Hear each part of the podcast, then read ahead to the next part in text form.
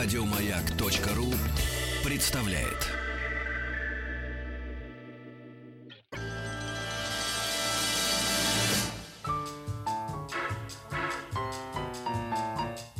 Научно-популярный радиожурнал. Кафедра. Дорогие друзья, спасибо за то, что вы вместе с нами листаете научно-популярный журнал «Кафедра», радиожурнал. Меня по-прежнему зовут Игорь Руженьков. Мы, кстати, для вас развлечения придумали. Неделя всего осталось до прекрасного хорошо себя зарекомендовавшего музыкального фестиваля «Дикая мята», вообще фестиваля искусств. Для того, чтобы на него попасть, ну, во-первых, можно просто, просто поехать, знаете, заплатив свои деньги. Вот. А можно позвонить э, по телефону 728-7171, код Москвы 495, совершенно бесплатно получить приглашение на два лица. Два красивых, счастливых лица. Ну, какие у вас есть. Звоните прямо сейчас, мадемуазель Лена, э, продюсер нашей кафедры, с большим удовольствием вам эти два билета подарит. Несколько вопросов э, в нашей игре «60 секунд» были посвящены истории государства российского второй половины XIX века, и не просто так. Изобретение велосипеда и наполеоновские войны. Рождение импрессионизма и появление фотографии. Восстание декабристов и манифест коммунистической партии. Все это Великий Девятнадцатый. Те наши радиослушатели, которые уже не первый раз слушают кафедру нашу, листают научно-популярные журналы, слушают ту самую страницу, смотрят, опять же, страницу Великий Девятнадцатый, хорошо знакомы с нашим сегодняшним гостем, уже побывавшим у нас в гостях. Я с ним знаком почти 30 лет кандидатом исторических наук, доцентом исторического факультета Московского государственного университета Олегом Айропетовым. Олег, приветствую тебя. Привет, Игорь. Спасибо. Рад тебя видеть. Взаимно. Спасибо за то, что выходной день зашел к нам, к радиослушателям радиостанции «Маяк». Разговаривая с тобой о э, об Александре Третьем э, несколько недель назад э, мы с тобой поняли, что поговорили только о 5% того, о чем хотели поговорить. Сегодня наш разговор мы решили посвятить опять же, некоторым вопросам, потому что все за час невозможно, некоторым вопросам внешней политики русского императора Александра III. Я начну с очень простого вопроса, а может, не знаю, может, не простого. Вот он все-таки, на твой взгляд, Александр III, получивший при жизни м- прозвище, титул «миротворец», вот на твой взгляд, он миротворцем был сознательно или, или так получилось? Это очень простой вопрос, на него, Игорь, очень простой ответ. Да, конечно, он был сознательным миротворцем. Мы уже говорили в прошлый раз, что, будучи наследником цесаревичем, великий князь был э, сторонником войны на Балканах, освобождения Болгарии – командовал Дунайским отрядом, командовал Дунайским отрядом, и в ходе этой войны ну, с ним произошел какой-то вот перелом. Александр стал, вышел из этой войны глубоким противником не войны вообще, а тех вот всяческих, так сказать, э, приключений внешнеполитических, поставим кавычки. Поэтому он четко, ясно говорил о том, что если когда-нибудь еще будет война, то только за четко, ясно, понятные русские интересы. И более ни за что. В том числе, как-то он сказал, мы перестанем оказывать помощь славянам. Россия довольно делала это. Пускай славяне послужат России. Чего они, конечно, делать совершенно не хотели. Ну и забегая все-таки вперед, мы сейчас, э, коль скоро, ну, прежде всего о Балканах, конечно, сейчас пойдет. Мы с тобой о Балканах начали говорить, правда, о современных Балканах и 20 минут назад. Эм, у нас почему-то как-то вот стороной в популяризации фигуры Александра III, в популяризации русской истории обходит эм, его, в кавычках, решение балканского вопроса. Расскажи, об, расскажи о том, что произошло. То есть я сначала тезисно скажу, причем так тупо в лоб. Э, самые плохие отношения России, Российской империи и Болгарии были при Александре III. Ну, тут не прав. Их просто, они просто были разорваны при Александре Третьем. Ну, я вот это имел Да. в виду. Нет, х- 8 хотя в 86 во время году. Второй мировой войны были еще хуже. Да. Да, да. Ну, Раска- Вот расскажи всю эту историю. Ну, надо сказать, что Александр III, э, это вот он стал императором после цареубийства 1 марта 1881 года, он провозгласил, провозгласил, ну, скажем, преемственность и внутри, и внешнеполитического курса своего отца. Ну, мы говорили об этом. Что было абсолютно естественно. Какие-то переломы, он был противник каких-то там резких движений, в том числе во внешней политике. Но наследие русско-турецкой войны, Сан-Стефанского и договора Берлинского трактата, оно было, в общем-то, далеко не выигрышным для России. Вот попытка сделать так, чтобы довольны были все, привела к тому, что довольны, недовольны оказались также Так все. все. И вот мы посмотрим, если то 1881 год к 1881 году, все те страны, в освобождении которых э, от турецкого гнета э, Россия исторически, а некоторые там совершенно недавно, вложила огромные усилия, они вышли из, э, скажем так, сферы влияния России, а многие заняли откровенно враждебную позицию. Сербия, э, король Милан заключает, ну, фактически сначала таможенный союз с Австро-Венгрией, а потом и просто союз. Сербскую, сербскую армию называют просто оче- несколькими корпусами при австро-венгерской армии. То есть Сербия становится открыто враждебным государством. Не буду говорить, насколько это поддерживал сербский народ. Там было восстание 1883 Нет, ну мы говорим о года. Политике, подавлено. да, да. Огромная иммиграция сербская приезжала в Россию и так далее. Но в политике, да. Румыния, которая также, в общем-то, во многом благодаря России Обязана стала... да. России, да. Ну, в общем-то, как? Балканский идеал, вот перед Первой мировой войной э, полковник фон Хаммерштайн, э, немецкий военный агент Болгарии, он сказал, что бал- балканский идеал состоит в том, чтобы только брать, ничего не давая взамен. Вот если возвращаться к Румынии, вот она получила Добруджу, она получила признание независимости, но должна была вернуть вот Бессарабию. Это часть территории современной Молдавии. Да, и это в Румынии не понравилось. понравилось. В результате Румыния начала откровенно готовиться к будущему столкновению с Россией в союзе с Австро-Венгрией. Заключается союз, строится укрепление, вызывается знаменитый бельгийский генерал Бриальмон, э, один из лучших фортификаторов э, Европы. Строится укрепление на, строении- на границе с Россией. Идет истерика в румынской прессе о том, что вот Россия, она всегда является врагом румынского народа и т.д. и т.п. и так далее и тому подобное. Греция, она также недовольна. Казалось Недовольна- бы, да, Греция, недовольна да. тем, да, недовольна тем, что вообще возникла Болгария. У греков были свои, так сказать, так сказать, мегалоидеи, Мгм, мгм. да, мегалия идея, великая идея, которая сформировали. У них была, э, были свои претензии, в том числе и на Македонию и так далее. То есть недовольны остались все. Недовольными оказались, в конце концов, и болгары, в которых которое кня- княжество Болгария, такое автономное государство, и э, часть Болгарии, напоминаю нашим слушателям, это провинция по условиям Берлинского трактата в составе Турецкой империи Восточная Румелия. Влияние России формально здесь было колоссальным. Но мы дали туда э, правителя, который, в общем-то, Александра Баттенбергского. Э, принц Александр был двоюродным братом Александра III э, по матери. Да, и он, в общем-то, делал все для того, чтобы освободиться от этого влияния, опираясь на болгарских националистов, у которых была своя мегалоидея. И в результате там получалась ну, довольно противоестественная ситуация, когда э, Баттенберг, желавший упрочить свою власть, он постоянно говорил о необходимости освободиться от Тырновской конституции, которую даровал, даровали при Александре II. Когда ему такую возможность дали, он осуществил этот переворот, фактически опираясь на русских офицеров. И, в общем, в результате интриг и так далее привело все это дело к тому, что позиции России, они постоянно там слабели. Да, и, э, в принципе, это в том числе происходило потому, что э, в нашей стране, вот оно как было раньше, так и сейчас, недостаточно серьезно воспринимают важность образования, культурного фактора.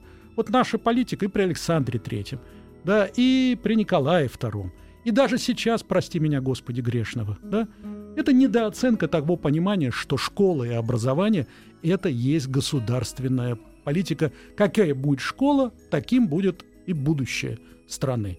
Вот это у нас, конечно, довольно упустили и в Болгарии. Да? То есть мы не учитывали, то есть мы не знали того, что есть Балканы. Ну, как с одной это? стороны, у нас была масса специалистов. Ну да. У нас была масса людей, которые... Масса тех же самых русских болгар. Да? У нас были огромные вложения в Болгарии. Что только туда не давали десятки тысяч винтовок, патроны, снаряды, ну, чтобы не было, ор, а, ор, не, не ограничиваться оружием, льготные займы. Да не, ну правительство практически... тысяч лошадей. Аппарат правительства, правительства был ну, русским. Да, ну да, да, русские, потому да. что не было никого другого. Да, у них ничего не, не Надо было. было да. создавать государство. А кто да. имел такого рода опыт в Болгарии, где все были раятлы? Конечно. То есть э, да, по турецкому да. этому скотами. скотами то, да. то есть Люди-то с образованием определенным были. Турки в последнее время разрешали создавать гимназии, проходить обучение, но опыта государственного Этого не хватало, не было. Да. А это было необходимо, это надо было воспитывать. Да? Ну, просто входящие, исходящие документы, правительственный вестник издавать, как создавать, э, как формировать в общем, все это, все это в Болгарии, в, в княжестве, да. Болгарии без Румелии. Мы, сделали русский, сделала да, русская государство. Та же самая Тырновская конституция. Да. Ее фактически списали, это, списали да, с да. бельгийской, но Болгария да. не Бельгия. Совершенно И справедливо. там опыта использования не было. И вот что произошло потом, через 30 секунд. Кафедра. Великий девятнадцатый.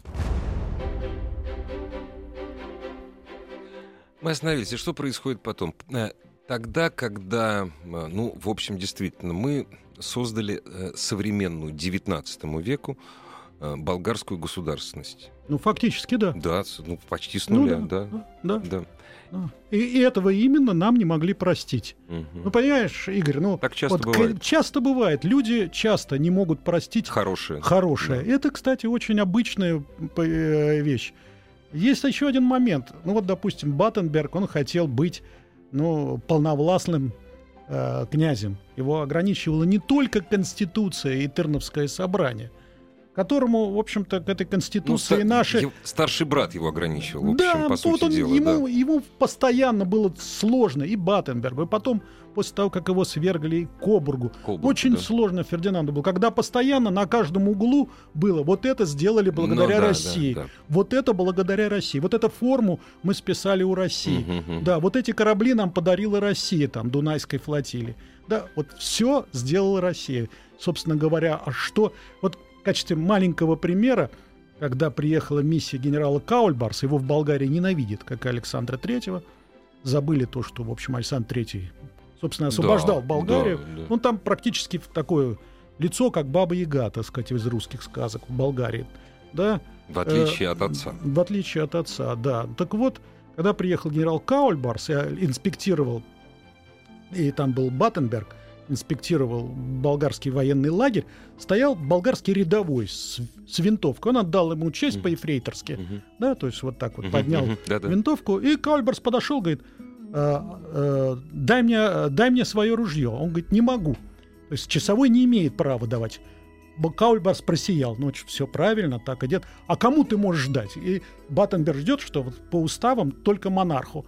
И тот говорит, царю русскому. Ужасно, ужасно, да. Все застрелиться, да. Все как так, сказать, да. да. А еще кому, спрашивает Каульбарс. И тут солдатик трясется, говорит, к князю. То есть, Все Баттен... уже, уже, да. да. так, То есть, ну, понимаешь, да. Игорь, да, вот, в общем, ты здесь неполноценный человек. Мгм. Все равно авторитет великого белого царя, Да, который да, где-то да, там сидит, он тебе мешает. А ты хочешь самостоятельно это делать, и ты пос- постоянно с этим сталкиваешься. Баттенберг этого очень боялся. И как показали дальнейшие события, не без оснований, да, потому что дальше произошло вот что, то, что, в общем-то, Болгария, Сан-Стефанская, триединая, целокупная, как ее тогда говорили, она никогда не существовала. Она была декларирована де-факто в Сан-Стефано. А в Берлине ее разорвали, разрезали на три части. А, И там одна это болгарское княжество, второе это вот автономная провинция Восточной Румелия, а третья Македония, которая ушла в состав Турции, как обычные пошалыки. Болгары, конечно, мечтали об объединении. В принципе, наши им тоже этому помогали.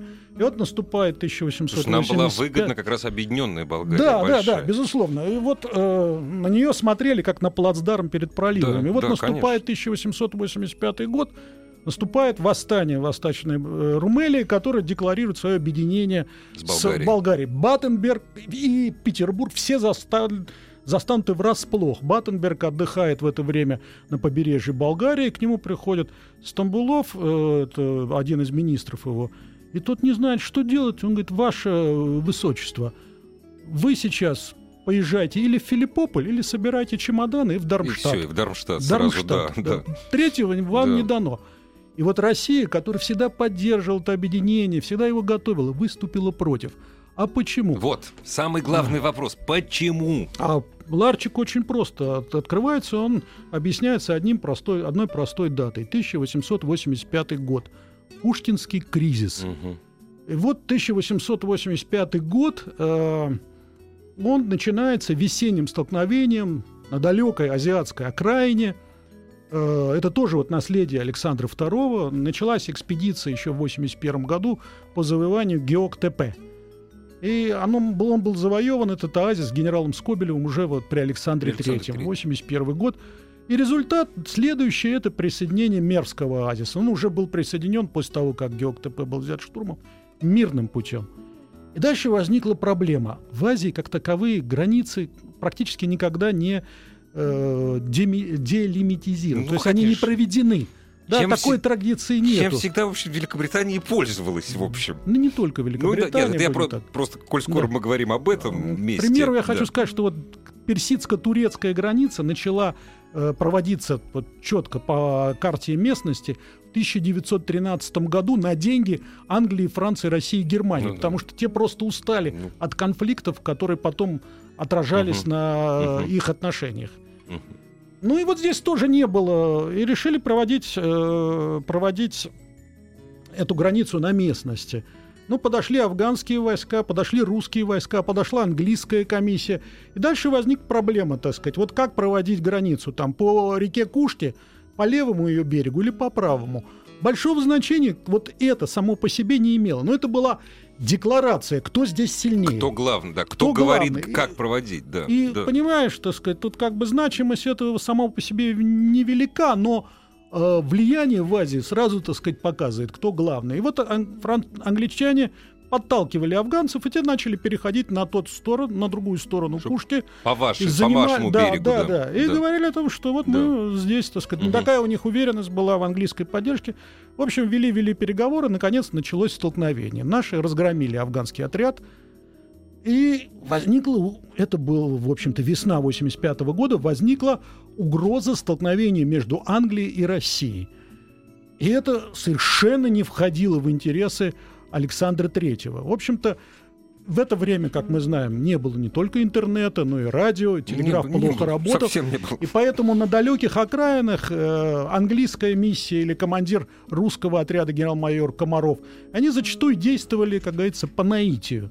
Но результат был дальше, так сказать, следовал. В Англии после взятия мер в 1984 году началось то, что лорд Гренвиль назвал большой мервозностью. Что мерв — это вот английское мышление, Мгм. особенно в Foreign Office сидели люди, которые до этого служили в Indian Office, управляли Индией.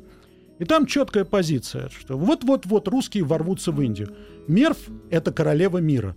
Мерв Слушай, контролирует Индия это, Герат. Индия это наша. Да. Наша, да. Наша британская Индия. Да. И вот-вот ру- русские взяли Мерв, русские возьмут Герат, и после Кушки, и дальше уже вот в Индию, да. в Индию они просто рванутся, да, да. и дальше все рухнуло. Все рухнуло. Как Таймс написал, после того, что произошло в Мерве, Александр III потерял самое главное. Он потерял веру английских э, людей э, в правдивость его слов. Красиво. То есть Да, демагогия да, да. вполне Демагогия, современна. Да, абсолютно. Узнаваемо Да, все, да, да, да. Ну и э, что произошло? Здесь уже не могла потерять лицо над- ни Англия, ни Россия. Вот и спор э, в Англии тоже был ряд здравомыслящих людей. Тот же Гренвилл говорил, что э, потом посетил Мерф и сказал, что вот эта вот кучка глинобитных домов это царица мира. Вот Ну да. из-за чего две страны, из-за чего кашалот и э, слон начны, ну то есть. Ну силы, да, они, да- да, они да. должны сражаться. Но вообще борьба кашалота и слона, она невозможна без союзников у кашалота. И поэтому мы вспомним, что в 1881 году был заключен э, тройственный договор о взаимной поддержке э, между Австро-Венгрией, Германией и Россией. То есть это был, собственно говоря, не союз, все три страны чего-то опасались. Чего-то опасались. Да, да. Австро-Венгрия конфликта с Италией, Германия конфликта с Францией, а Россия конфликта с Англией. Но не сами по себе, а если кто-то поддержит. Кто-то еще, да. Кто, Поэтому вот в случае, вот там договор был такой, в случае... Против если... кого дружите? Да, да, да, да. Вот они дружили против опасности. Олег, прервемся ненадолго после новостей спорта. Да. Продолжим. Изобретение велосипеда и наполеоновские войны. Рождение импрессионизма и появление фотографии. Восстание декабристов и манифест коммунистической партии.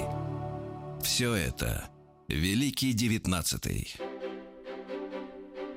Дорогие друзья, сегодня в той самой странице, которая носит название «Великий девятнадцатый» нашего научно-популярного журнала «Кафедра», у нас в гостях кандидат исторических наук, доцент из ТФАКа МГУ Олег Айрапетов. Мы говорим, э, разговариваем о политике, э, внешней политике Александра Третьего, и мы дошли до того момента, что эм, почему, я даже вот не знаю, как Почему Россия ушла из Болгарии? Почему Россия разорвала отношения? Насколько я понимаю, вот главная мысль, нам было не до этого. Ну, конечно. По большому счету. Ну, конечно. Ну, вот, опять-таки, возвращаясь к Кушкинскому Да, да, кризису. Только-только его к началу лета, ну, скорее, к концу июня, завершили. Купировали. Да, но э, демонстрируем свои отношения хорошие с Австро-Венгрией, с Турцией. В результате вот этого гарантийного пакта, ну, э, союзников у Англии нету, столкновений невозможно, турки закрывают проливы, говорят, Слушай, это а вот скажи все-таки, ну, ну, опасность и, войны. и это, и это в том числе, вот любая подобная война, это все, все равно для нас это вопрос проливов. Вот всегда, ну, прежде всего. Всегда. Да. Ну, а как? Ну, в это время особенно, ну, не только вопрос про, но в это время особенно, ну, три четверти внешней торговли идет через Черное море. Черное море круглогодично открыто, оно не Ну покрывается да, это не так далее. Кронштадт, да. Да, и полторы тысячи верст побережья открытого. Поэтому проливы колоссальные значит. Ну и не только это. Вот Транссиб. 85 год показывает, что все русское приморье, оно удивительно, оно слабо, ущербно, оно нет, нет четкой связи с, э, прочной связи с центром. Ведь только на пароходах из Кронштадта, из Одессы месяц примерно идти туда. И принимается в 85 году, мы начинаем практически отп- отпорный год. Увеличиваются траты на флот, увеличиваются уже после кризиса траты на армию. И начинает впервые рассматриваться э, проекты создания Транссиба будущего, которые, ну, сначала идут рассмотрение с финансовой точки зрения, с инженерной, но и это принимается понятно, что вот при столкновении, да, невозможно удержать будет э, Дальний Восток, Невозможно если нет абсолютно. железнодорожной связи Да, по своей да, территории. конечно. Этот вот Кушкинский кризис, он тоже этому способствует. К примеру, могу сказать, э, решили провести эксперимент, перебросить на Дальний Восток, под Владивосток, одну батарею в усиленной упряжке, то есть в двойном составе лошадей. Она шла туда из Алма-Аты, нынешнего, из Верного, Из Владивосток год и один месяц. Ну да, то есть Полевая артиллерия. Да. Ну а о чем может идти речь? То есть вот это все. И вот мы только это завершаем, и вдруг в августе бабах в болгары ну, берут болгары, Румелию. Да, без консультации с Петербургом, ничего подобного. Это просто э, император тогда отдыхает в Дании, э, он любил очень ездить на отдых э, на родину супруги Марии Федоровны. Ну, двор в таком расслабленном состоянии, только что был визит э, в Австро-Венгрию, заверяли о том, что никаких проблем нет, все преодолено. болгары берут, ссорят нас с Австро-Венгрией, с Турцией и да, с Англией. И с Англией. Да. И, конечно, Александр III, ну, он в ужасе. Мы это не поддерживаем, но, безусловно, останавливаем турок от военной интервенции, да. которую они тогда могли раздавить. Австрийцы травливают в это дело сербов, начинается межславянская болгаро-сербская война. Я говорил уже, Александр III говорил о том, что теперь славяне должны послужить России. А славяне начали Они друг между друга- собой, когда... и происходит, происходит бесконечный кризис, происходит одно за другим ухудшение. Оттуда из Болгарии отзываются наши офицеры. Болгарская армия накануне конфликта с Сербией, э, ну это делается еще не понимаем, мы еще не знали, что сербы нападут.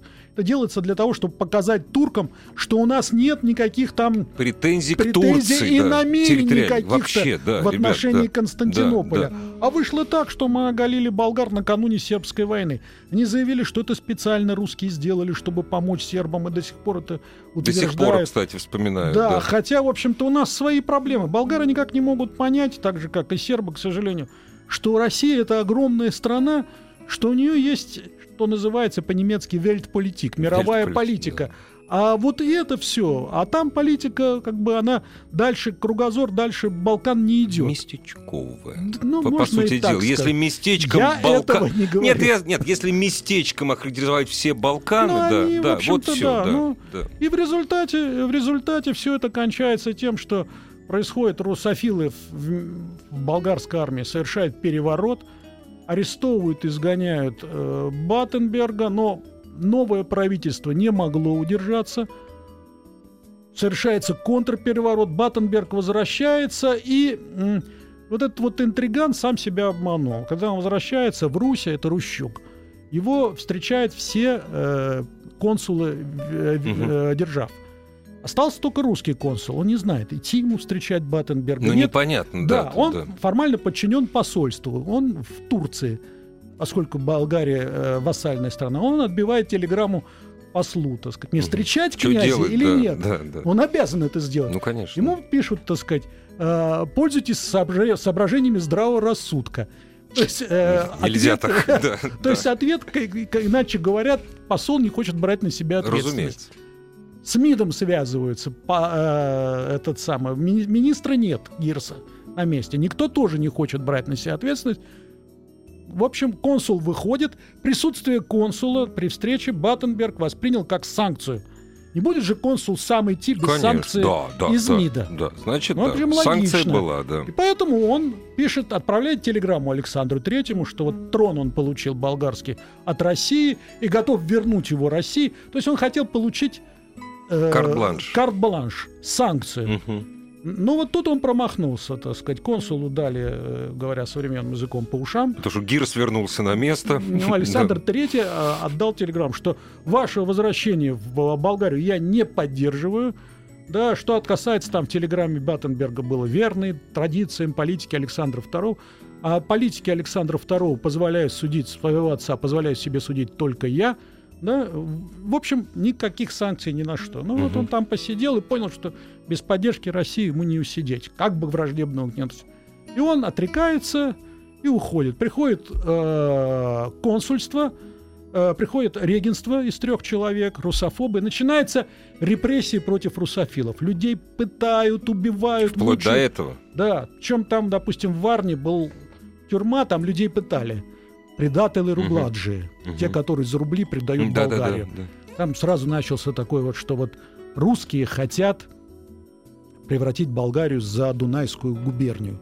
Еще немного, и русская армия вторгнется, и только И- Европа нам И поможет. нас поработит. Да. Да, и только, нас Австрия, поработит. только Австрия, Венгрия нам поможет. да, и Турция. Да, и Турция, лучшие- да, лучшие- друзья. лучшие да, дру- да, кстати, об этом Было откровенно такое, да. говорили. В результате вот людей, которые э, объявляют э, друзьями России, заключают в тюрьму, подвергают пыткам чудовищным. Рядом с тюрьмой стоит э, оркестр и играет музыку, чтобы люди не Не слышали, слышали криков. воплей, да. Да. За- арестовывают русских подданных. Отношения уже разорваны. И вот вслед за этим, кстати, арестовывают русских подданных, приходит, отправляет крейсер, да, э, русские требуют выдачи русских подданных. Вы не имеете В- права так Вывозить в Россию. да, и да. вывозят их в. Россию. И вслед за этим э, последняя попытка миссии Каульберса, она проваливается. И э, Александр III разрывает отношения. Ничего нам не нужно. И просто машет рукой. Да, Ребята, да, вот сами. как хотите, всё, сами. да. Но мы Болгарию, так сказать, турецкое вторжение мы не допускаем, но Болгарию блокируем. Без помощи России теперь ничего, в принципе, невозможно. Не происходит, Да, конечно. Кобурга, да. Э, Кобург, Фердинанд Кобург, австрийский офицер, представитель такого южногерманского рода. Он родственник британской династии, он, как Баттенберг, кстати. Он избирается на трон, но его никто не признает де юре, признают только де факто. Кобург был проходимец. Он называл болгар вонючими скотами, назвал Болгарию, что это вот место, э, я выбираю место, как муха, которому никому не охота или э, противно почесать. Но мне там... То есть он это говорил открыто о Да, своих подданных, он- о своей Он стране. говорил да. открыто, но только с иностранцами. Ну, конечно, разумеется, да, не с болгарами. Да. Да. Ну вот, и до его признали только де-факто, потому что без санкций России никто его признавать не хотел. Он был сначала полу в такой полублокаде, боялся постоянно покушений, убийства и так далее. Но вот отношения с Болгарией у нас разорвали, и в принципе можно сказать, что после 1886 года у нас на Балканах остался только один контакт, это Черногория. Черногория. да. Да, все остальные были или разорванные отношения, или плохие. Но стало даже лучше, Свободнее. свободнее, потому что, как говорил Александр III, ну а что, собственно говоря, мы э, теряем? Мы теряем только тех, кто, кого мы должны поддерживать. Скажи, пожалуйста, вот в тысяча... э, Не, не надо в тысяча. Хотел насчет 12 года. Скажи, пожалуйста, вот Александр III действительно, не поддержав Болгарию, предотвратил большую вой- войну, которая могла бы быть для нас, ну, не тотально, разумеется, но неприятно и губительно. Вот можно так сказать? Ну, Что это было довольно мудро с его ну, стороны. можно сказать, что русская дипломатия сделала все для того, чтобы там не состоялась не состо- Вот чтобы война. там не состоялась И война. чтобы да. в результате э, был найден, м, ну, был найден компромисс, который позволил бы, ну, как говорится, так сказать, ну... Заморозить все конфликты на время. Да, ну вот, да. например, э, объединение признали де-факто, а не де-юре. То есть каким образом? Князь болгарский стал одновременно генерал-губернатором Ну, это, Восточной да, Румынии. Румелии, да. То есть, в принципе, все одно и то же, но формально, юридически Восточная Румелия, вот как было Ну по, да. по Берлину, так и Да. оставалось. Но ситуация резко поменялась. Но самое главное, как э, немецкий э, представитель в Турции, будущий фельдмаршал э, фон дер Гольц, он был советником э, в Турции военным, он говорил султану, Ваше Величество, дайте мне время, три дивизии, возможность отмобилизовать, и мы дойдем до Софии. До Софии. В принципе, учитывая, Проблем что. Турция тогда, в 85 году, и какой была Болгария, турки вполне могли это сделать. Вполне Очень могли. быстро. Ну, быстро, не быстро, но там речь шла, допустим, не на неделях, а двух-трех месяцев. Ну, месяцах, конечно. Да, я да. ну, то есть это ну, быстро. п- быстро в понимании того времени. Да. Но и вот это вот не, не произошло. И надо еще понимать, что 85-86 годы — это годы ну, колоссальных подвижек и проблем вообще в мировой политике. Это египетский кризис. Англичане от ним оккупируют Египет и Судан. На Египет были э, претензии у французов, которые построили Суэцкий канал. Формально Египет был вассалом Османской империи. Да. И, в общем-то, англичане оккупируют Египет, подавляют там восстание. Формально они занимают его на один год. И вплоть до 1914 года каждый год продлевают на год свое... Традиционные союзники Османской Э, да. империи, порты, да. Да, Вот, по- да. итало-французские отношения ухудшаются из-за приобретения Франции и Туниса. То есть идет постоянная такая мировая, мировое столкновение. И только вот Болгарии и Румелии Вот только этого не хватало, вот не понимаешь, хватало, да. Поэтому, когда был найдено, было найдено решение, можно сказать, что все Вздохнули, вздохнули, спокойно. что вот хотя бы сейчас вот заморозим это и все. Еще раз благодаря мудрой политике Александра Третьего, ну, все-таки, наверное, Николая Карловича Гирса. Все-таки ну, надо. Гирс всё-таки. тоже. Вот, Гирс Кстати, был мне- скорее исполнителем все же. вот у меня вопрос есть. Как ты думаешь, вот на твой взгляд, все-таки Гирс Николай Карлович, который вот, ну, министром был э, вот практически все царствование э, Александра Третьего. Вот он был исполнитель, не надо никаких параллелей проводить, вот он исполнитель или был один из движителей идеи миротворчества? Нет, он был, конечно, исполнитель, но Исполнитель, очень да. искренний исполнитель. Искренний. Да, он искренне был движим идеей Да. своего императора. Идея миротворчества. Очень простой идеей, дорогие друзья. Знаете, правительство не всегда до нее доходит, что дипломатии можно решить гораздо менее безболезненно и гораздо более эффективно все международные вопросы. Но не все, надо сказать, Ну, что... не, сейчас прервемся, вот насчет не все продолжим. Кафедра. Великий девятнадцатый. Олег, а насколько у нас развязаны руки были в Средней Азии при Александре Третьем? Насколько и зачем? Но э, Средняя Азия была при Александре Третьем уже далеко не самым важным назнач... Э, направлением нашей политики. Ну а зачем, так сказать? Ну это стратегический начал. Ну имитация угрозы Индии была. Все Знаете, как э, угу. Милютин еще при, военный министр еще при Александре II, он говорил, пойти не пойдем, но попугать попугаем. Попугать попугаем, да, да, да. Ну вот они и пугались, и строилось это все. Второй момент тоже немаловажный. Это мощное развитие легкой промышленности России требовало хлопок. своей сырьевой базы. Но ну, не только хлопок, конечно. Азиатский да. хлопок, среднеазиатский хлопок, он коротковолокнистый. А нужен для английских машин, которые угу. работали угу. в Иваново тогда, ага. и так далее, нужен был другой хлопок. Культивированный, так называемый, так сказать, индийский, египетский, вот американские хлопки. И его начали постепенно туда внедрять. Но надо сказать, что Плоды эта политика дала только в начале 20 века, когда начали переходить. А до этого экспорт из Египта, ну, Египет один из самых мощных таких вот хлопковых экспортеров того времени, и США оставался важным для нас. Экспорт очень море, проливы, опять, опять же, Средиземное да, море, да, проливы. Да, да, да, да, и все. Угу. Ну и, ну и, конечно, так сказать, э, главная политика это в отношении проливов готовилась, ну это отдельная очень сложная тема, с 85 года, опять-таки, начинается идея, потом проект Босфорской экспедиции. Да, и это тесно связано с характером отношений между Россией, Германией, Австро-Венгрией и Францией. И вот это вот э, то, что вот мы говорили, 81 год, гарантийные эти соглашения, они к 87 году себя исчерпали. исчерпали уже, да. И был заключен договор о перестраховке между Германией и Россией сроком на три года. В общем, довольно идеальная ситуация, то, что э, Германия, имея союзные отношения с Австро-Венгрией, договаривалась что в случае нападения Австро-Венгрии на Россию, представить себе это очень сложно. Вообще невозможно да. практически. Но она да, останется нейтральной. нейтральной. А Россия да, оставалась да. нейтральной в случае нападения Франции на, на Германию. да. Ну, в принципе, вот у нас такой А там вот... не было никаких секретных протоколов, там нет? Нет, есть, в этом нет, не нет, было. Все было абсолютно Но главное открыто. то, что в случае четвертого нападения другой стороны, а тут, прежде всего, для России это Англия, ну, да, да. а для... А, Э, Германия и Франция, если поддержит Англия, то Россия остается нейтральной или Германия остается uh-huh, нейтральной. Uh-huh. Но в начале 90-х годов, э, э, в конце 80-х произошли серьезнейшие изменения. Прежде всего, вот 1888 год, год трех императоров. Наследник Вильгельма I, Фридрих III, он был пришел, когда умер его отец в 88 году, он был уже глубоко больной человек, это рак горла, в общем, это скрывали, он лечился в Италии, но тогда это, ну не знаю, насколько сейчас, в общем, это... Приговор. Ну, да, приговор. И вот он так называемый 100 дней. 100 ну, дней, в котором, так сказать, управлял он, находясь в итальянской клинике. И потом приходит э, на трон, восходит Вильгельм II, молодой император. Молодой совсем. Который да. говорит, у него позиция такая, я буду сам себе Бисмарк, это я дословно его цитирую, да, я буду сам себе дежурный офицер на мостике корабля государства, более того, я буду сам себе генеральный штаб.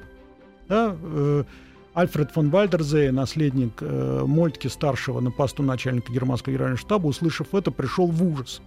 Да. Ну и вот он освобождается от Бисмарка, ему нужны только исполнители, его любимой фразой, что э, высший закон — это воля монарха, который он открыто тогда говорил, и приходит новый э, канцлер, в 1989 году Георг Лео фон Каприви, бывший командующий гвардейским корпусом, который говорит, моя задача выполнять приказы, приказы его, его да. императорского величества, моего августейшего монарха. И вот в результате начинается, а тут трехлетие и в 90-м году Герберт фон Бисмарк, сын Бисмарк, он еще э, за нее статс-секретарь Министерства иностранных дел, он, он успокаивает русского посла Шувалова, говорит, что договор будет пролонгирован автоматически. Такая позиция в нем задержана. И этого и не вдруг происходит. буквально да. через две недели говорят, что да, никакой все, пролонгации да. не будет. Да.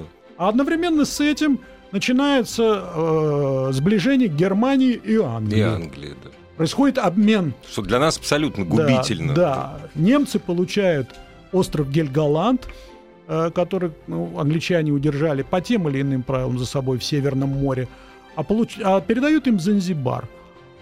В Англии куча смеха. Глупый Михель обменял пуговицу на штаны. Да, на штаны, да. Да. да. Но пуговица это превратилась в будущем, очень обозримом будущем, такой вот э, передовой пункт э, германского флота, создаваемого и в 20 веке, Э, в Северном море. До этого немецкие порты, они были в устьях рек, а тут получилась позиция прямо в центре Северного моря. Вот. Ну, начинается сближение. А потом итальянская антанта, то есть Средиземноморская антанта. Возникает угроза создания такой большой коалиции, в которую входит Германия, Австро-Венгрия, Италия, Англия, Румыния. И вся эта, и, и, и она окружает Россию. Россия и все интересы России. То есть у каждого есть к России какие-то претензии экономические, территориальные, и нам не, не на кого будет да. опереться. Только на себя, на армию и флот. Да, даже да. потом заключается, даже вот эта ситуация заключается договор о соблюдении э, статус-кво в Средиземном море и в Черном. К нему даже Испания присоединяется. Испания, да. Остается одна страна, да, Франция который вот э, Александр III известно, что он плохо относился к немцам и так далее, но в политике реальной, снова говорю, он исходил из реальных интересов. Это не сказывалось. Но вот такая ситуация, она приводит к тому, что в 90-91 году начинается быстрое сближение Франции, Франции и России. Это такая любовь по интересам, по необходимости. Экономическое Значит, сближение прекрасное ну, происходит. скажем так, финансовое. Ну, я это, да, это не финансовое, финансовое. Потому что одновременно да. с э, вот этим вот политическим сближением Англии и Германии закрывается банковские биржа для русских внешних займов, да. начинается таможенная война. Таможенная война, которая чуть было не привела к реальной войне. Да, ну, это, там просто да, страшные да. какие-то вещи происходили. В результате, в результате заключается русско-французский союз. Во Франции просто Э, я не могу сказать, какая была там атмосфера праздника. Ну, когда был обмен знаменитыми эскадрами, французская адмирал Жерве пришла в Кронштадт, Это а русская история. в Тулон. Да. Ну, то есть там был просто вот вся Франция несколько недель. Русско- российско-француз, русско-французский праздник. Да, да. Олег, да. как обычно, только начали разговаривать, да. и время закончилось. Ну так, Дорогие друзья, заинтересуйтесь, изучите. А мы еще как-нибудь встретимся и поговорим. Спасибо. Хорошо. Олег Арапетов был у нас в гостях. Еще больше подкастов на радиомаяк.ру